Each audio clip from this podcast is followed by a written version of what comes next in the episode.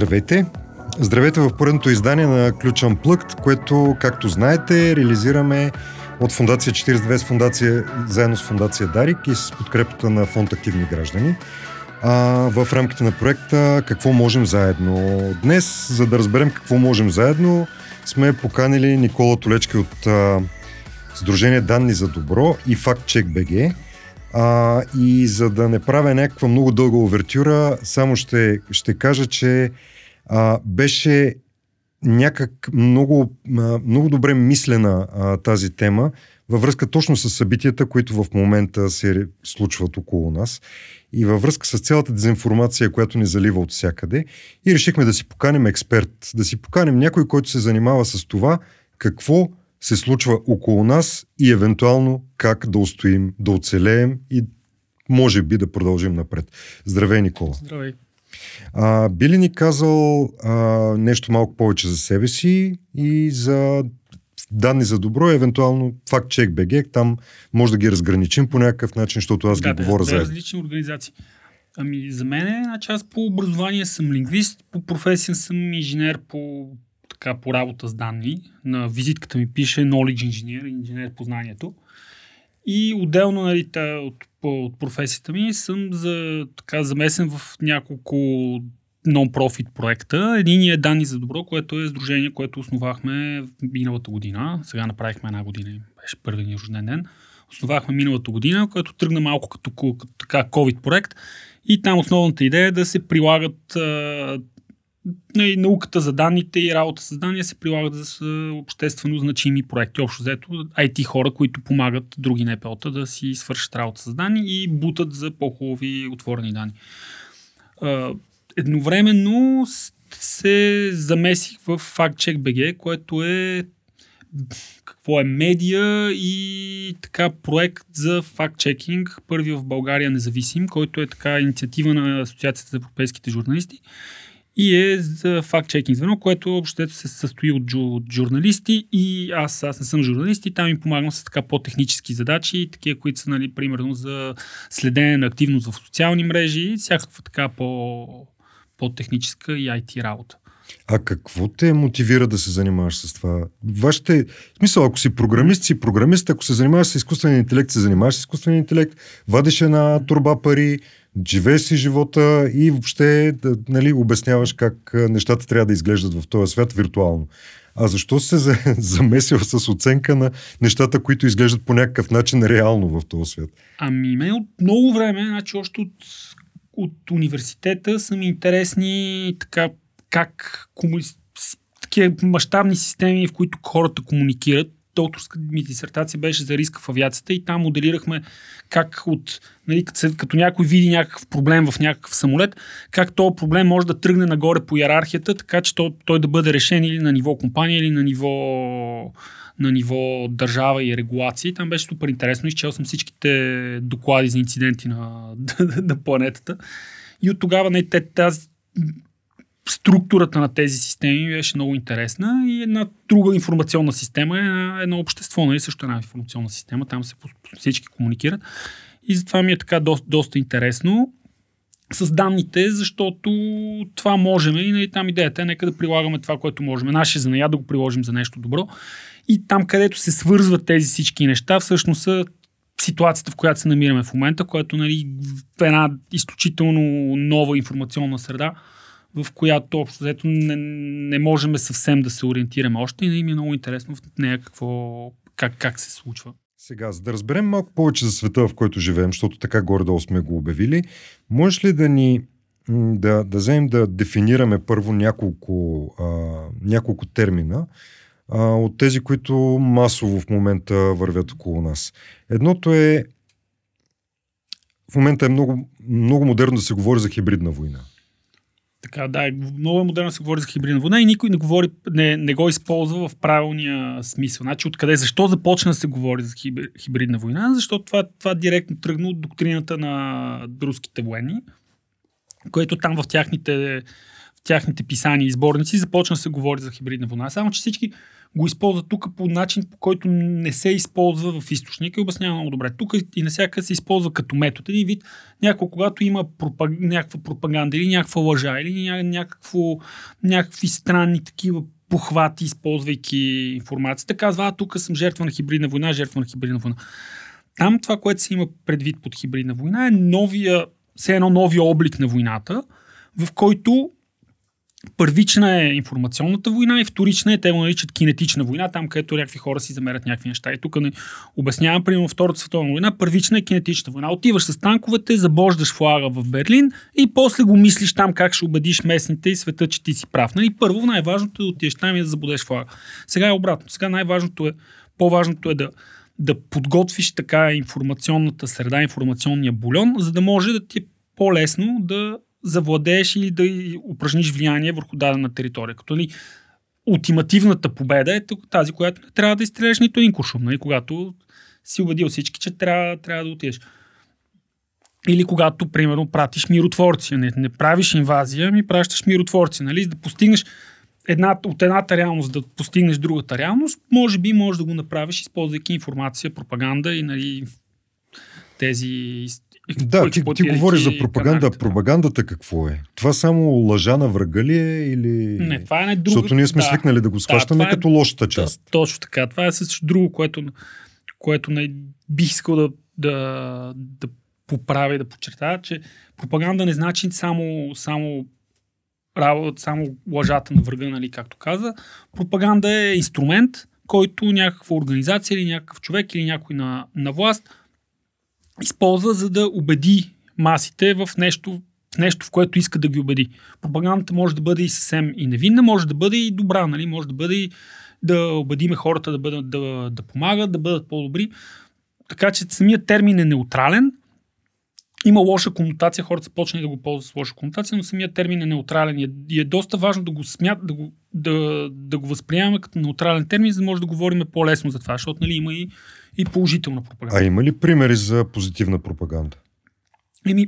Аз мен любими ми пример, така с който илюстрирам и правя контрапункт нали, на многото негативна пропаганда е Facebook страницата на швейцарското посолство, която аз я следа. Нали, и там е такава положителна, неутрална пропаганда и тяхната цел на швейцарското посолство е да покажат, да докажат на хората, че да убедят хората, че Швейцария е едно много напреднало общество и че те са постигнали нали, едни висини в обществения строй, в обществената структура, което обективно е горе-долу така. Даже по-скоро е така. Така че на тях не им се налага много да лъжат, само вадат някакви примери от швейцарското битие. Ту някой спечелил Нобелова награда, ту някаква крава я пренасят с хеликоптер на по-тучна ливада, ту един нали, прекрасно изглеждащ чист град.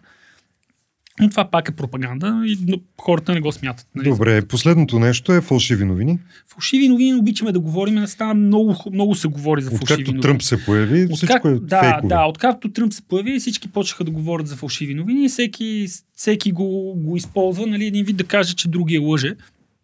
Сега то си имаше в началото не значеше си нещо, значи че някой произвежда нещо, което изглежда като новина, но всъщност да е измама. Сега обаче просто толкова е налято в този термин, че той вече е загубил смисъл, за това не говорим. Аз предпочитам да говорим за мисинформация. Това е между другото мисинформация и дезинформация. Мисля, че дезинформация е на Европейската комисия термина. Мисинформация в щатите повече нали, говорят за това. И това е когато нали, някой прави информационна кампания с цел някаква заблуда или с цел пропаганда или постигане на някаква цел. Аз иначе обичам да говоря и да мисля най-вече, да си концептуализирам нещата, като мисля за така наречените операции за влияние. Influence Operations е термина, който ако искате да търсите сериозна литература по темата, търсете Influence Operations и там вече се говори точно за такъв тип поведение, за какво ще става дума тук с теб. Всички сме цел на дезинформационни кампании. Поне в предварителния разговор така се разбрахме. Аз съм си мислил, че мога да имам някакво поведение, което да ме предпазва. Възможно ли е да имаме такова поведение? Възможно ли е да се предпазим? Възможно ли е да страним? Има ли такъв случай, дето това на мен не ми се случва? Значи, първо трябва да определим какво значи да се предпазим. Възможно ли е да се изолираме от такъв тип информация? Мисля, че не. Включително и даже ако отидеме вече, предвид колко добри станали, чуш, че ако отидеме на вилата и се затвориме, след някой друг ден от водомера ще се появи някой, ще ни каже, знаеш, що никой не говори за какво се случва в Донбас. Нали, те са толкова добри стани, така че няма никакъв начин да се изолираме. И единственото нещо, което може да направим е да се научиме да боравиме с информацията и да я възприемаме по начин, и да възприемаме като част от тази среда, която дезинформацията е всеобхватна. Какви са и каналите? Всички канали, значи. Освен водомера. Водомер още не, но електронните водомери скоро стоят там. Пробват се. Всички канали, по които хората консумират информация. И социалните мрежи, разбира се, за тях ще става много дума. Традиционните медии, печатни медии и включително и хора, приятели, колеги, с които комуникираме и които и те имат някаква представа за нещата и за реалността, която ги заобикаля, и в много случаи тази представа е плотна на нечие съзнателно усилие да създаде някакви вярвания в хората. Сега, ние с теб в предварителния разговор си говорихме, че всъщност хората са най-добрият проводник на такъв тип дезинформация. Става дума за това да повлияеш на средата и тя след това да продължи да влияе нататъка. Ти спомена приятелите. Всеки от нас се живее в някакъв балон. И това, че се обграждаме само с хора, които мислим по един и същи начин, не е ли все пак някакъв начин да си ограничим влиянието, което идва върху нас? Ако успеем да се изолираме в толкова балон от единомислие, може и да сработи това. Но тогава пък рискуваме да загубим представа се, че извън този балон съществува един свят, който вярва в съвсем различни неща. И това е така наречената поляризация, която е един от страничните ефекти от социалните мрежи, които никой не очакваше да се случи. И сега тепърва хората почват да го разбират всъщност до каква степен това е. Този феномен съществува и създава едни, те го наричат ехостай, създава едни точно балони от хора, които мислят заедно, които се самозатвърждават някакви убеждения, усилват усещането за свой друг и в един момент тези групи спират да могат да си комуникират помежду си. И това в щатите се случва вече на най-глобалното възможно ниво, и половината им население не може да си говори с другата половина. Образно казано. И тук не е ли също? Не е също. Значи тук парадоксално покрай COVID-а тук се показа, че хората не трещяха чак толкова много. Спрямо това, което нашето усещане на всички ни, усещането е, че буквално някак тотално се разделихме. Значи аз си говорих с и френски репортер наскоро, който е кореспондента за Румъния за България. И той идваше тук да прави репортаж за коронавируса и схвана за главата човека. Вика, вие сте много зле. Тук 15% вакцинирани, умират бяха водени на гробищата, говори си с Мангаров. Цялата програма там бяха направени на човек. После вика, вие тук такова нещо не съм виждал. Обаче същевременно не изглежда, че се мразите. Вика, примерно в моето семейство хората не могат да си говорят. Едната половина си мисли, че другите са овце, защото вярват, че COVID съществуват. А другата половина си мисли, че не иска да убият баба им, защото не иска да се вакцинира и не могат да си говорят помежду си. Аз викам, не, тук не е така, няма го. Чак толкова не сме. Така че не е издърпало до такава степен. Сега ще видим с текущите събития и войната в Русия, в Украина, как ще се развият нещата, но поне COVID-а се измъкнахме. Как точно ставаше това изливане на информация към обществото и промяната на нагласите? Защото в началото, аз поне си спомням, в началото на пандемията имаше един период, в който всички се бяхме втурнали буквално да помагаме, да събираме средства, да Александровска болница, пък доброволци, пък влезли, пък излезли от COVID отделения. Нямаше такова нещо, изведнъж някъде на някой си месец нещо се случи. И първо, какво стана? Това е малко трудно така, ретроспективно. Първо, какво се случи? Първо, това беше единствената тема, за която се говореше. Значи нямаше, друго не се говореше. Само за това се говореше. Всички медии, всички канали говореха за това. И имаше несигурност и неизвестно. такова реално неизвестно. Нали? Хората не знаеха за какво се случва, какво да очакват. Когато има неизвестно, започват там да виреят, нали, конспиративните теории. Така се каже. Почват да виреят разни разнообразни конфликтни и конфликтиращи с себе си наративи. И малко по малко актьори с разнообразни корисни цели започнаха да използват тази информационна среда и да си бутат техния наратив. Нали, единия, най-простото е чисто парична облага. Аз ако мога да убеда хората да четат моя материал, ще продавам реклами. И съответно почват казват, нали, тук лъжат ви, има измама,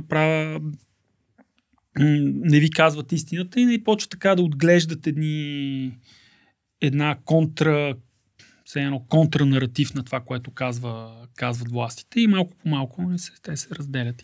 Тук в този списък с въпроси имам нещо за теорията на рефлексния контрол. Mm-hmm. Тоест, как ни контролират поведението, как ни карат да правим някакви неща. Така, това е нещо, което открих съвсем скоро, защото, нали, самия факт, че съм тук, че хората рязко им стана много интересно за дезинформация и пропаганда. И аз също почнах да слушам и да чета така малко повече и попаднах на тази теория на рефлексен контрол, което всъщност е така методология, разработена от руската армия, почва от 80-те години, почва по-рано, но и така достига, може би, своята зрялост 80-те години, която е как, с две думи, по какъв начин може една система, представи си една бойна единица, да влияе върху решението, което взима другата бойна единица. Но тук на ниво модел, нали, на ниво по какъв начин може да опишеме тези две системи, каналите за комуникация между тях, така че след това да знаеме по кои канали можем да влияеме върху врага. Все едно да систематизират deception, маскировката му викат руснаците, на английски deception, на български забравя как. Да формализират информационната кампания на фронта. Още 80-те години се говори примерно за информационни пакети на бойното поле. Нали? Те дискретизират информацията и я вкарват в някакъв модел. Защо въобще говорим за това? Защото се оказва, че тези методологии, които са разработили, този модел, всъщност много добре работи с текущата информационна среда. Те тогава, когато са го правили, са си мислили за как по какъв начин да повлияеме върху вражеския полковник, но всъщност това нещо се прилага много добре, по какъв начин да повлияеме върху обществото в една друга държава, използвайки комуникационните канали, които имам. Върху вражеския полковник какво може да направим? И може да всееме смут и да направим така, че той да не вярват в една и съща реалност с някои от неговите подчинени. Това какво ще направи? Това ще направи, че ще е много по-трудна комуникацията, защото нямат споделена реалност. Какво може да направим в една държава, която искаме да имаме повече влияние? И може да направим така, че части от обществото да вярват в друга реалност, отколкото други части от обществото. Т.е. да всееме смута там. Така. И в момента всички сме всъщност малко или много... Ти на няколко пъти спомена руснаци, съветски и така нататък. В момента сме точно всички имаме усещането, че... Нещо се случва, нали? Усещаш, че нещо се случва. Но това само в едната посока ли, защото те руснаците са добри, или то е някакво доста надскочило и може би очакваме такова поведение от едните и от другите? Значи руснаците го развиват така, че да може да... Целта им е да влияят върху цели общества. Малко в реакция, нали, на влиянието, което идва от Запада върху общества, върху които те искат да имат контрол. Тоест, те го правят, защото имат нужда и защото Запада няма нужда от такъв тип техники. Те имат Холивуд. Нали, те, ако искаш да повлияеш на някое, примерно, на обществото тук, ние сме много добър пример, защото сме точно между двете. Тоест, това е толкова интересно в България. Защото сме баш на ръба, нали, между Запада и Изтока, между автокрация и демокрация, нали, малко такова, точно на ръба. Нали, тук Запада как влияе? Влияе просто с културния си аутпут, с културната си продукция. Имат с Холивуд, с музика, с филми. ако искаш да влияеш от другата страна, ми трябва да помислиш малко повече, да се постараеш, нали, за да можеш, защото нали, никой сега, аз не съм гледал руски филм скоро, те предполагам, че има хубави, но не съм гледал скоро, не слушам руска музика, сега в радиото, като говорих преди малко, пуснаха, но да, така че по малко поради нужда са развили тези технологии, тези методологии. Тук имаме вече няколко въпроса. Ще се опитам. Така, имаме очевидно тролче. Имаме и трол. Да, вече. Всичко е наред. Да спрете да махате с ръце, защото това нямало да ни убеди и така нататък. Mm-hmm. Това не е точно от коментарите, които смятаме да награждаваме. Екипът на платформата ви планира ли провеждане на обучение, стаж или други възможности за ангажиране на студенти, които се интересуват от темата за дезинформацията и достоверността на източниците? Този въпрос е на Ивета Василева.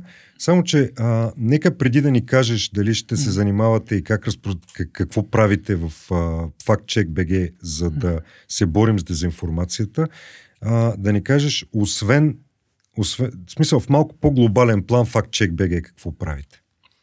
Factcheck.bg в най-общи линии е медия, която се занимава с проверка на факти. Тоест, следиме за за информация, която е подвеждаща, за кампании за дезинформация и се опитваме чрез нали, задълбочен анализ на тези кампании да се противопоставяме, т.е. да изобличиме някаква лъжа. То това е фактчекинга. Някой казва някаква отявлена лъжа, нещо, което не е вярно, или което е подвеждащо, или което е манипулативно. И след това от другата страна пишеш как беше дебънк на български, забравих как е думата. Пишеш, оборваш тази теза чрез факти и чрез анализ. И Factcheck.bg това прави. Публикувате статии, които проверявате. Точно така, които проверяват някаква неверна информация. И като гледаме, разбира се, то от към усилие изключително асиметрично. Нали? Много е лесно да излъжиш, много е трудно да докажеш, че някой лъжи и че не казва истината. И затова все пак гледаме да се концентрираме върху неща, които имат висока стойност, висок импакт. Това как гледаме обществено неща, които се споделят много и за които много се говори. Каня гостите да отидат на Factcheck.bg да видят последните публикации. Да, може да видите последните материали. Да, една от които, което в интерес на истината не е авторска на Factcheck.bg, е преводът им от и материал на Европейската комисия е опорните точки на руската пропаганда в момента, което е супер интересно и то там даже не казваме кое е истина, кое не е, а просто какво те се опитват да те накарат да повярват. Не чисто неутрално, за какво се борят да те убедат. И това на мен много ми хареса, защото изключително стегнато, много добре написано. И така дава ти един контекст, който после анализираш, някой като се появи там от контакта, като излезе някой, пита, защо никой не говори за това, което се случва в Донбас. Разбираш откъде идва. Това с руската пропаганда и така нататък, а има ли украинска? Значи има... Защото се говори за това, че украинците печелят информационната война и така нататък. Да, спечели. Значи има украинска пропаганда, която е много добре направена. Те, според мен, хората, които са инчардж там, са чели същите сборници. Те идват от една и съща страна.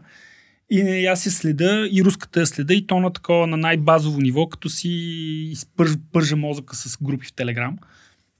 И гледам възможно най-нерафинирано да го виждам. И нали, има украинска, разбира се. Те се опитват тяхната реалността, която се опитват да нарисуват, нали, те са героичния народ, Давид срещу Голиат, който се бори срещу агресора. Те имат надежда, те ще победят. И сплотеност, всички си помагат и това са... Отново казваме, думата е пропаганда, в случая не означава нещо лошо. Както и в едната, така и в другата посока. Обаче, ако извадим от пропагандата позитивната пропаганда и останем на дезинформацията, в момента доколко сме сериозно натоварени с дезинформация и през какви канали върви тя? Според мен върви по всички възможни канали. Защото в предварителния разговор говорихме за едни групи, които се казват... Значи, ако питаш кои са конкретно такива техники, които хората, които хибридчетите използват, но ти дам много примери. Нали? Любими ми, който и днес още го гледахме, са тези Значи те си отглеждат, аз си го представям като една градинка, защото то не става веднага. Аз, примерно, ако сега с тебе решим, айде тук ще ставаме хибричици да правим спам, няма да стане от сега, нали? Трябва известно време. Аз, между другото, имах, кога беше, 2010 година, сериозно го обмислях с един колега, който той работеше информационна сигурност, аз бях завършил лингвистиката и изчислително езикознание и си мислихме да направим спам империя. Ако бяхме взели това решение, сега нямаше сме тук, сигурно ще съм в някоя вила в Нова Зеландия и един частен хеликоптер, но така. Така че един от...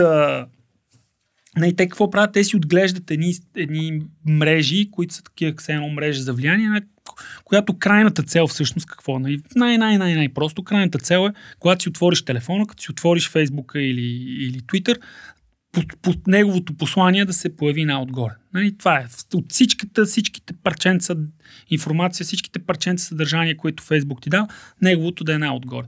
И как го постигаш това? Еми, опитваш се, най-общо казано, се опитваш да излъжеш алгоритъма на Фейсбук, така че той да реши, че ти искаш да видиш това, което той иска да ти покаже. Нали, това е в две думи. Може ли да ми дадеш някакви конкретни? Конкретен пример. Отглеждат Фейсбук страници и Фейсбук групи, които мешат съдържание, което хората искат да видят и съдържание, което те искат да покажат. Примера, който сега имаме, са групи, които се наричат нещо типа на България, Златна България, Обичам България, България е в сърцето ми. И тези групи, тези страници публикуват примерно 5:1, значи 5 части неутрално патриотично съдържание. Говориме за носи, гайди, пейзажи, села български, деца, които подскачат по тучни ливади, и такова тип съдържание, знамена, разбира се, много-много знамена, лъвове, исторически факти и много такова съдържание, което хора с малко по-патриотичен уклон биха искали да виждат и хората съвсем съзнателно се абонират за тези страници. И 1/5 от съдържанието е познава. Защо никой не говори какво се случва в Донбас? Или какво беше там с една змия, ми каза. Да. Не, това са друго. Значи това е за... Това с змията беше за каква степен социалните мрежи може да изберат и да насочат. Вече това е чисто алгоритъма и средата, която до каква степен може да избере и да насочи дадено парче съдържание, което точно на теб ще ти хареса. Нали? Там пример, който ти казах, е примерно да кажем, че аз искам да те убедя, че ваксините ще убият. И мога по много начин. Сега аз не знам кое парче съдържание ще захапаш. Мога да ти дам, примерно, ти кажа, той е експерт тук, той е лекар, лекувал е 60 години опит, той казва, ваксините ще убият. Има хора, които така повече вярват на експерти. Някото кажеш, някой има експертиза, той има склонност да му вярва. И това нещо би убедил такъв тип човек. Други хора са по-емоционални и по-визуални. Нали? И там любимото ми меме, което загубих и много ме яд, беше една змия, която така те атакува, но буквално виждаш, нали, змията, която ти захапва лицето и вместо зъби има 2 инжекции. И това нещо, нали, ако си така по-визуален и имаш страх от змии, директно това няма да го забравиш никога. Третото е, например, ако си по-интелектуален и си искаш ти сам да се убедиш, могат да ти дадат научна статия, псевдонаучна статия или някаква истинска, която с малко по-нюансирано съдържание. И въпросът е, че социалките какво ще направят? Ще разпръснат тези 3 вида или тези N вида съдържание на много хора. Ще видят кой тип съдържание енгейджва, нали? Кой предизвиква внимание, реакция. Кое съдържание му предизвиква реакцията. И след това, защото социалката знае кои хора си приличат, защото имат еднакви интереси, еднакво поведение, еднаква демография. И след това вече ще знае, че този тип съдържание ще го давам на този тип хора. Тоест, де-факто те научава и те таргетира чисто като функция на това, което се опитва да направи алгоритъма, което е да ти привлече вниманието. Пак ще реферирам към предварителния разговор, но там ти каза нещо, че, което много силно ми направи впечатление. Хората, разработчиците на тези социални мрежи в момента, въобще Google, Facebook, всички канали, по които получаваме или са ни вратите към информацията в момента, са доста по-напред с материала и знаят как да постигат влияние, отколкото дори правителствени служители. Целта на ултимативният ресурс, за който се борят всички тези платформи, да кажем, е вашето внимание. Нали? Това е крайният ресурс. Защото може да обръщаш внимание само на един екран в един и същ момент. И съответно, за да получат вашето внимание, те имат безкрайно много пари и са наели най-умните хора на света, имат дали си най-много ресурс и са им дали най-много данни. Това не го казвам като... Не, това не е хипербола. Наистина най-умните хора в момента, научните статии за изкуствен интелект, които имат най-много цитирания, идват от Facebook и Google, не идват от MIT и Станфорд. Те идват от хора, които работят там. Най-много ресурс, те имат достъп до всичките, цялата изчислителна мощ на света. Нали? Има такива гигантски дейта центъри, в които колкото смята не искаш, толкова можеш да направиш. А те тия методи за изкуствен интелект са доста така ресурсоемки. Не може да свърши времето, което на един лаптоп може да направиш нещо смислено. И имат всички данни, защото цялото човечество им дава всичките си данни доброволно. И с тези параметри те успяват те правят алгоритъм, чиято цел е да ти даде точно парчето съдържание, което ще направи така, че да не затвориш приложението сега, да го продължиш да си скролиш. За по-възрастните хора можеш ли да кажеш какво значи данни? Извинявай за този въпрос, обаче, хората си го представят като някакъв код, единици, нули или нещо такова, а то всъщност е познанието за това ти на какво реагираш позитивно, негативно или... Да. Данните, които оставаме за... Какво гледам? За какво социалната мрежа, първо поведението, какво гледам, какво ми харесва, кое споделям, на какво оставам коментар, на кое, ако искаш, когато ползваш приложението, даже и движението на палеца, защото ти като си скролиш надолу, ако върнеш нещо нагоре, това нещо, този сигнал, също е много важен, защото значи, че нещо ти е хванало вниманието и след това ще се появи отдолу още малко от същото. Тези данни, демографски данни, колко си години, какъв пол си, чисто контекстни данни, къде живееш, къде ходиш, ако искаш, отиди Google Timeline, ако имаш Google профил, отиди Google Timeline, ще видиш Google, ще ти знае цялата траектория, откакто имаш Google. Какви магазини ползваш, какво си купуваш, нали? Всичко, цялата тази информация се трупа и тя служи за да ти направи един профил. И сега, ако има един човек, който съвпада на 80% по всички тези параметри, които изброих сега с тебе, той най-вероятно ще се интересува от същите неща, от които ти сне. Представи си един човек, който е същата възраст, купува същите неща, живее на същото място, посещава същите заведения, познава същите хора, това също от социалния контекст, знаем си приятелите. И от същия кръг, той най-вероятно ще се интересува от същите неща. Добре, говорейки за това, имам тук един въпрос, който ме връща обратно. Това е Диана Василева. Абсолютно отговорихме на предишния също. За балона? Не, за обученията. Да. Не знам. Да. Кажи за обученията. Не, за обученията. Отговор е, не мога да кажа сега. Сега ние правим, има доста... има и събития, и лекции. Каня да отиде на сайта на Factcheck.bg. Ти преподаваш ли някъде? Аз преподавам в Нов български, в Софийски, ама преподавам работа с данни. Тоест не е фактчекинг. Иначе фактчекинг правя едни лекции за инструменти за фактчекинг, но тя ги правиме за журналисти. Значи, дамата може да отиде на сайта на Factcheck.bg, може да види коалиция за медийна грамотност също. Там сайтът е грамотен ли? И там има доста неща се случват и вече оттам ще се ориентира и може, разбира се, да ни пише. Ние сме хора сме и ще отговорим и вече ще насочим, ако иска да се обучава. Добре, сега да мина на другия въпрос за балона. Доколко е важно да се чуват различни мнения? И въобще, всъщност ще го резюмирам, защото въпросът е доста дълъг, но не е ли по-важно да има плурализъм, т.е. да има различни мнения, отколкото постоянно да ги докладваме, изхвърляме и така нататък, при положение, че част от тях са очевидно невярни.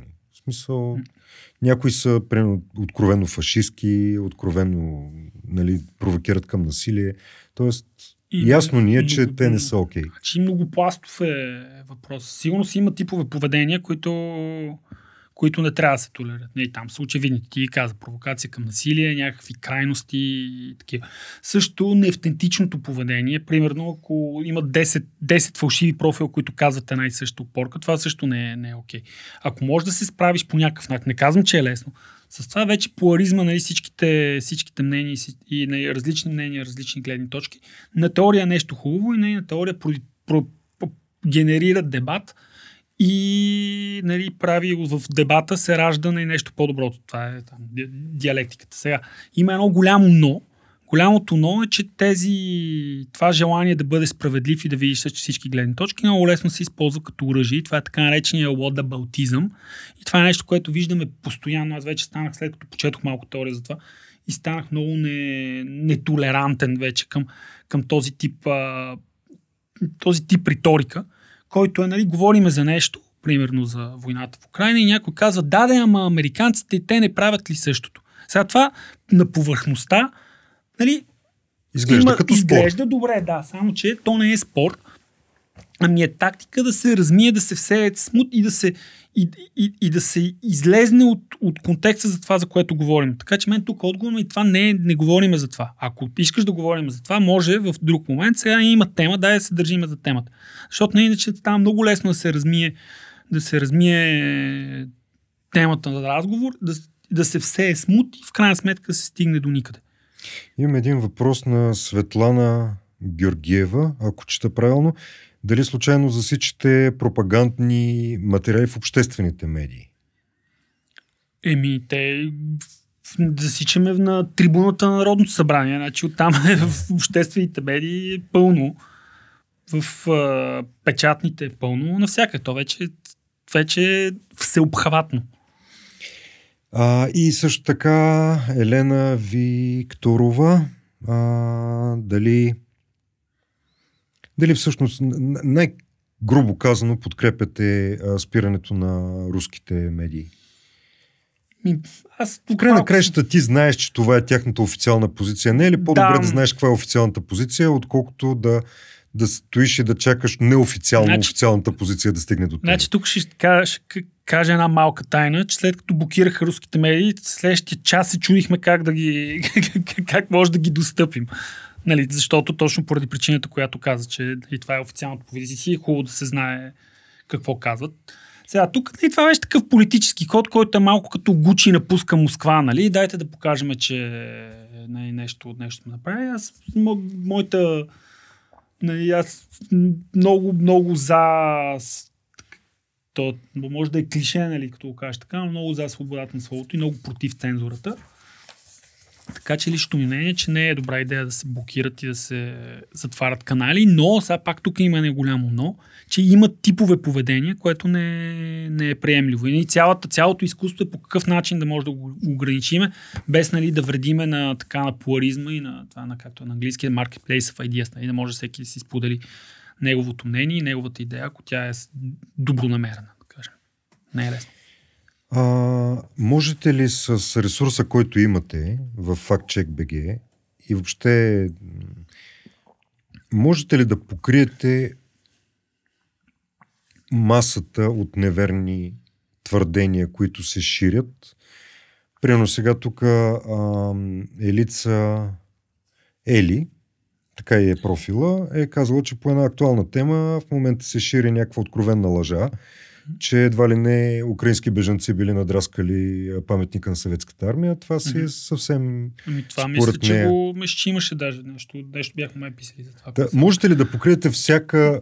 Значи всяка със сигурност лъжа, не можем. Да. Затова имаме, нали, някакви механизми на избор. Нали, първо гледаме неща, които са вирални. Тоест, които им много се споделят и, нали, които хората виждат. Защото има го и другия момент. Не? Ако някой, на който никой не обръща внимание, каже нещо скандално, какво е по-добре? Да продължаваме да не му обръщаме внимание или да напишем, че той говори нещо скандално и де-факто да насочим прожектора към него. Така че и този момент го има. И, нали, затова има механизми за избор за какво да се проверява и те са общо дето базирани това, което в момента се сподели, което има някакъв импакт. И също тук да кажа, че една от политиките е, че приемаме сигнали, т.е. може да ни пишат във Facebook, по мейл и на тях винаги отговаряме. Т.е. дори на троловете и на... Не, освен някой, който много грубо те псува и нищо не казва, но ние гледаме винаги да се отговаря на тях, така че дамата, ако иска, може да напише във Facebook на Factcheck.bg и някой ще отговори. Да, въпросът беше по-скоро за това, че аз от колко 20 на години всъщност се занимавам с неправителствени организации. Тук нещата не изглеждат точно като да произведеш хикс автомобила и да ги продадеш с еди-каква си надценка. Съответно да прибереш една печалба, да си щастлив или съответно да си абсолютен мизерник, защото не си се справил. Тук нещата изглеждат като да имаш някакво парче сериозно кауза, което да преследваш, за да може нещата да ти се случват. И в момента, в който загубиш доверието в смисъла, т.е. загубиш смисъла, нали, някак се отказваш. Ако има огромен брой такива информации, които ви заливат за проверка и не смогвате с всяко едно нещо, по кое време точно хора като вас могат да загубят мотивацията, че нещата се случват? То до момента не се стига така да ни заливат чак толкова много информация. Освен това, те не са, как да кажа, той има толкова много преизползване на едно и също твърдение, че всъщност не са чак толкова много тези. Има едно твърдение, което периодично се появява, как еди колко си портрета от всичките портрети в Миланската скала били на българи, пак ние тук нищо не правим. И то мисля, че се претопля през 2 години. Може. Не съм го чувал. Аз се чувах за стиха от Ботев с златни букви на Сорбоната. И това нещо също. Това, откакто съм дете, съм го чувал, не, че била толкова съвършена Рима, то и тая Римата е хубава.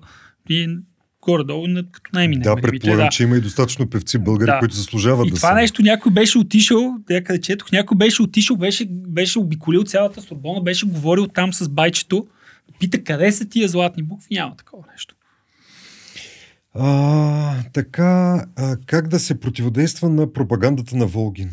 Това е въпрос на Сергей Драганов. Не знам дали е точно за този разговор, но хората откровенно са много заинтересовани какво се случва в обществото.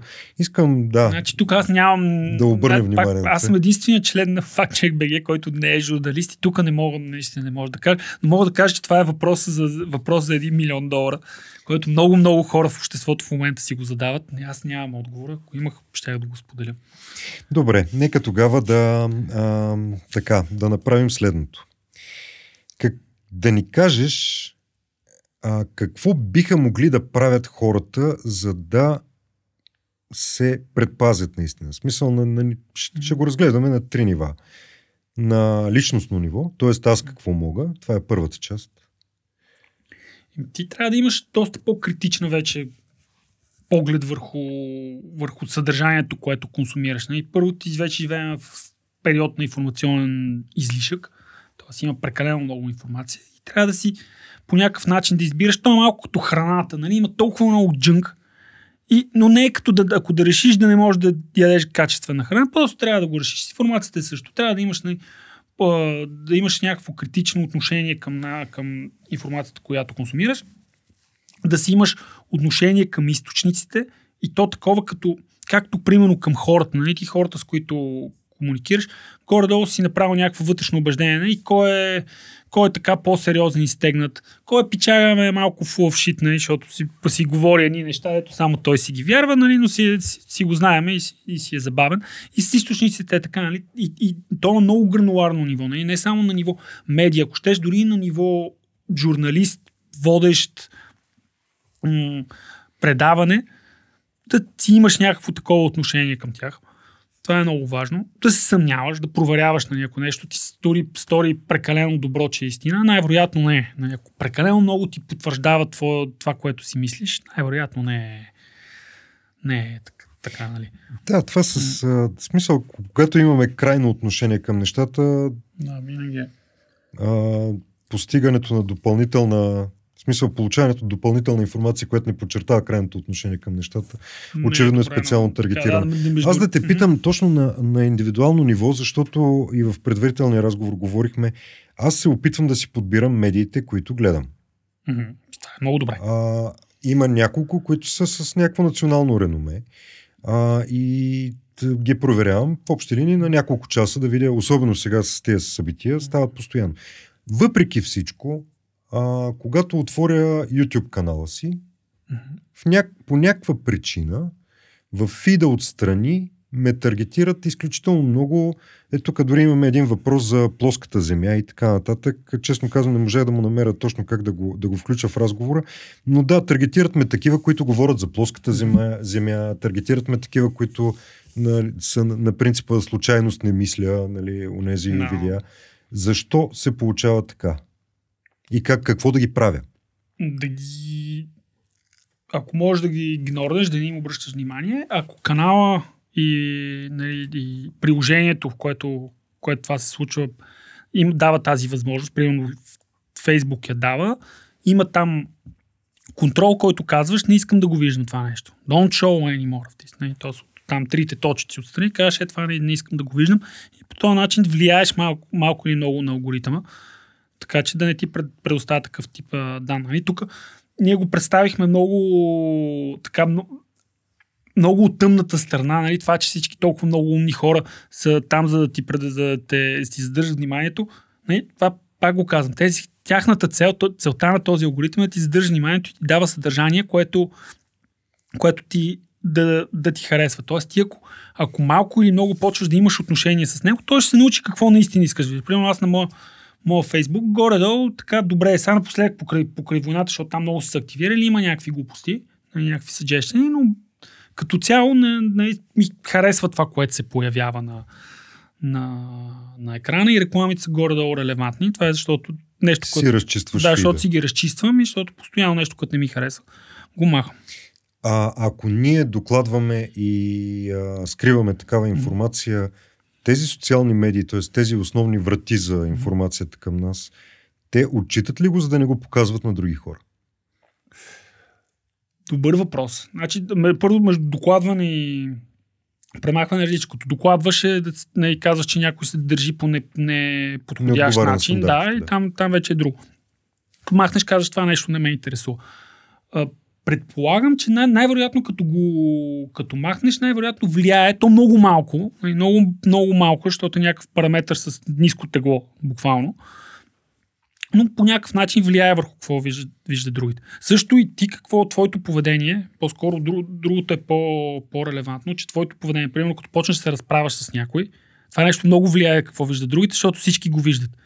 Ти ако се скараш с някой, всичките ти приятели виждат този спор и съответно виждат то другия, което какво иска да каже. И това е нещо също, което много използват напоследък разни тролове, хибричици, такива нечисти играчи, че намират хора с много последователи, там политици, известни личности и почват да се разправят с тях на някакви теми, които ги... Особено политици, защото той е политик, какво му е работата? Работата му е да прави политици и да създава... Да говори и да обяснява реалността. И съответно някой като го се скара с него и те ако не са тренирани, нали, те повечето съде, но ако не са тренирани, като почне да се разправи, всички го виждат. Тоест, колкото повече отговаряме на такива коментари, толкова повече ги разпространяваме. Абсолютно. Добре, как да не отговоря, като той буквално ме ядосва? Значи има един много лесен начин. Те са хора професионалисти. Да, има един много лесен начин, ако наистина искаш да му отговориш или ако не е, нали, ако не видиш, че е отявлен трол. Тоест, че някой, с който би искал да спориш искрено, защото знаеш как да му отговориш, най-лесният начин е да не го направиш под неговия коментар, защото той обикновено ти си написал нещо, някой ти пише коментар и ти почваш под него да спориш, т.е. в отговор на този коментар. И тогава това, което той написва, ще се види отгоре и това ще видят всички останали. Няма да видят твоя спор, никой не го интересува вече на трето ниво надолу какво се случва. Най-лесното, което можеш да направиш, е да напишеш нов коментар, където да го тагнеш и да му отговориш по този начин. Така обръщаш нещата и ако той се закачи, вече първото нещо ще вижда твоя отговор. Нали? И това е така. Това е много, много е просто и ако искаш наистина да се скараш някой, направи го по този начин. В социалните медии отново, сега този път на общностно ниво, междуличностно ниво, хората...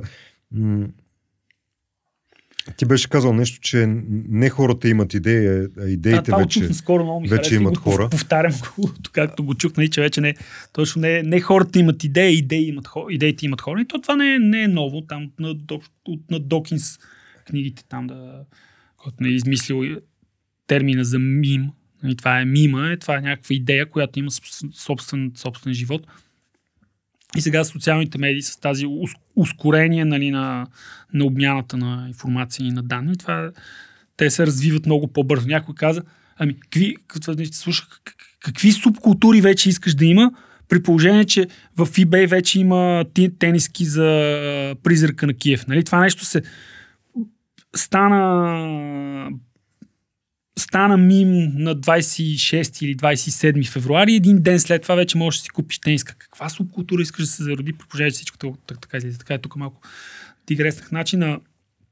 На междуличностно ниво какво може да направим? И трябва да винаги да имаме едно на ум, че човек, с който говориме, аз така си го малко цинично, нали? Но понякога си, като някой почва да ми говори, си викам, ле, тебе, кой ли алгоритъм те отгледал? Защото ги виждам точно тия същите идеи, които знам откъде са дошли, виждал съм ги по хиляда начина артикулирани, едни и същи точки, някой идва и почва да ми говори с едно убеждение, че това са неговите идеи, нали? Което е много тъжно, така че трябва това да го имаме предвид. Единия метод, който работи, е да започнеш да питаш, нали, защо вярва в нещо, от кои са източници на информация, но не, там трябва много внимателно, нали, не да го правиш като укор, ами като чисто любопитство. Примерно сега в момента е много лесно, защото наистина ми е интересно хората откъде си взимат информация за войната в Украина, защото има много, много източници, къде от телевизия ли гледаш, ти четеш там медии, аз примерно следа, нали, в Телеграм понучих украински и яко Google Translate. И, нали, оттам ги най-много следа и после вече ги виждам по другите канали. Нали, чисто така на човешки да попиташ откъде някой се информира и по този начин после лесно можеш да преминеш и да рамкираш разговора като, нали, качество на информацията, наратив, кой какво иска да ти каже. Yeah. Добре, а на ниво държава? Там е най-трудното. Значи, там е го заченахме го този разговор, нали, с мерките, цензурата. Много е трудно. Значи, за мен цензурата не е... Нали, чисто държавни мерки такива да забраняват някакво съдържание, нали, това няма как да завърши добре.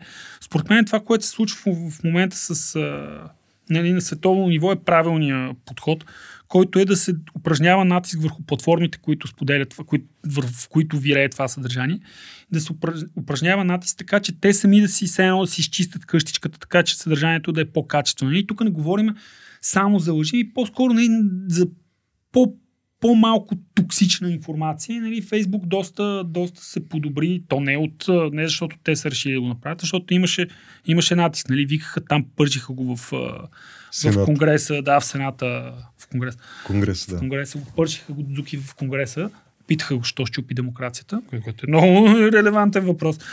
И те доста се поразвили. Примерно вече можеш да видиш реклами, дадена политическа организация, какви реклами пуска това. Преди не можеш. Това е много важно. Можеш да видиш някоя реклама, защо я виждаш ти, нали, по какъв начин си бил таргетиран. Има CrowdTangle, това ще сложим линк, което е един тул, който можеш да видиш някакъв линк извън Facebook, в кои групи се споделя. Това е много полезно, защото, нали, като някоя статия в Поглед Инфо, която казва как руската армия освобождава украинците от фашистите, като видиш в кои групи се споделя и като видиш, че е споделен в 5 групи, които се казват приятели на Путин, и ти става ясно, нали, защо въобще това парче съдържание е стигнало до теб. И също рамкирането на, нали, на не е толкова невярно и вярно съдържание, ами по-скоро автентично и неавтентично поведение, нали, защото много по-чиста среда ще стане социалната мрежа, ако те сами предприемат мерки, така че просто, ако щеш, само профилите там да са реални хора, нали, а не да са с всякакви ботове, които се правят на хора. Това звучи много черно. В смисъл, буквално безперспективно. Така ли е? Как виждаш бъдещето? Значи, настоящето наистина е доста странно. Аз в бъдещето съм оптимист и по една много проста причина, защото ние в момента съм в такъв транзиционен период между това, което беше, когато нямахме информация, и това, което е сега, което имаме супер много информация. Аз си спомням, аз съм 84-ти набор вече. Почнах да отдъртявам. И си спомням едно време, че да кажеш, че нещо си го видял по телевизията, беше, нали, това е ултимативната истина. Откъде знаеш, видя го по телевизията. Нали, това си беше прието. Сега в момента звучи абсурдно. Нали, даваш сметка колко е абсурдно, ако някой каже, че нещо е истина, защото си го видял по телевизията, дори и да не е слушал нашия разговор. Сега ще кажа, ти го да всички лъжат. И нали, аз съм оптимист, защото мисля, че децата сега, които израстват в това, много по-инстинктивно, такова базово ниво ще се научат да борават с излишък от информация и да отсяват, нали, кое е истина, кое е булшит, кой се опитва да ги лъже, и някакси няма да когато те започват да взимат решения, нали, поколение, което е израснало изцяло в това, някакси парадоксално тези неща ще бъдат малко няма да бъдат толкова екстремни. Не знам какво ще следва, но цяло няма да са толкова бъркани. Няма да са като... Това е доста оптимистично и интересен поглед, защото, нали, в момента повечето хора имаме усещането, че нещата не могат да бъдат по-зле. Тоест ти буквално като пуснеш чешмата и оттам тече нещо, което не може да имаш доверие. Водата те пита, какво ще... Що никой не говори за това, което се случва в Донбас? Да, тук имаме Ирена Джумакова. Съжалявам, ако не поставям на правилното място ударението.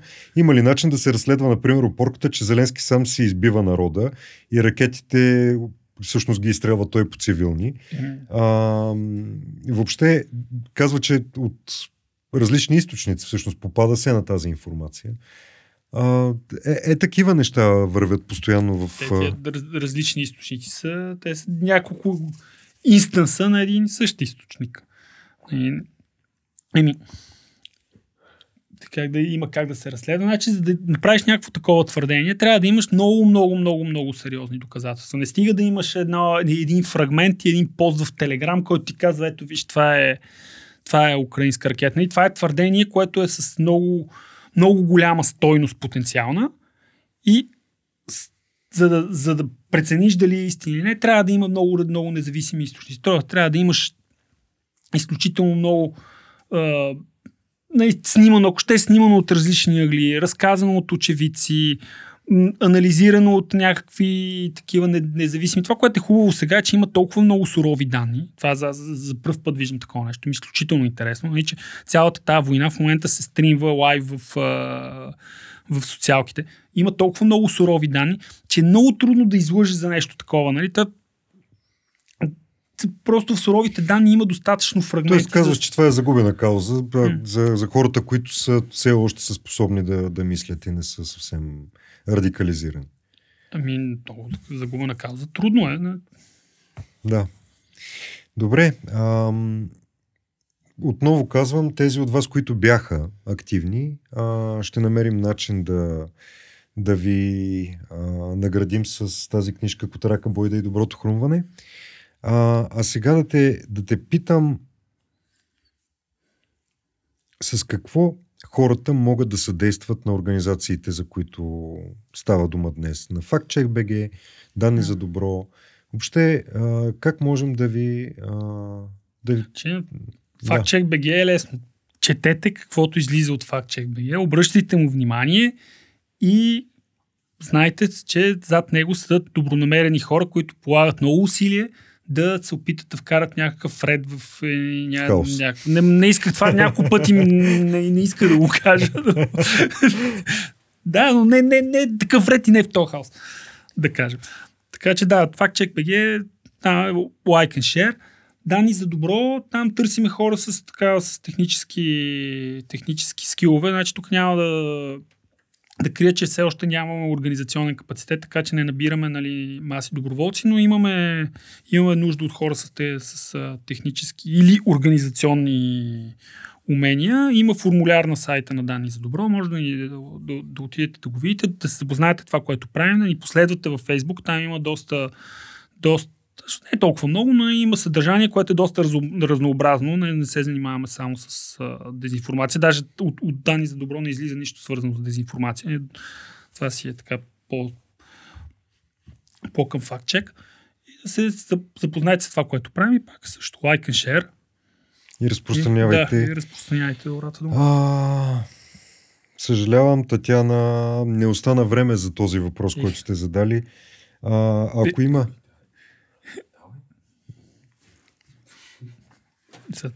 Така, по отношение на термините дезинформация и мисинформация има разлика от значението. Дезинформацията е съзнателно разпространена невярна информация, за разлика от мисинформацията, където неволно или поради незнание се разпространява невярна информация. Добре. Това всъщност е коментар. Добре, да.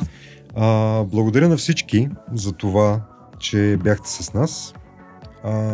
Отново благодаря на целия екип, който стоеше за този стрим, и на Фонд Активни граждани за това, че ни подкрепят, заедно с Фондация Дарик да правим тези предавания, в които се опитваме да ви представим хората, които работят за каузи в неправителствения сектор, като хора от плът и кръв, такива като Никола, и които допринасят по някакъв начин в нашето общество да има малко повече смислени и свестни неща. Благодарим на всички, които задаваха въпроси, които бяха активни, и че ни провокирахте да направим един разговор, който много се надявам да ви е бил полезен. Казахме доста неща, не знам твоето усещане какво е накрая, но мисля, че всеки може да намери за себе си нещо в него, и очаквайте следващия Unplugged скоро. Много ти благодаря за включването. И за това, че беше с нас толкова, сърцато. Аз благодаря за вниманието. Всичко добро. До скоро.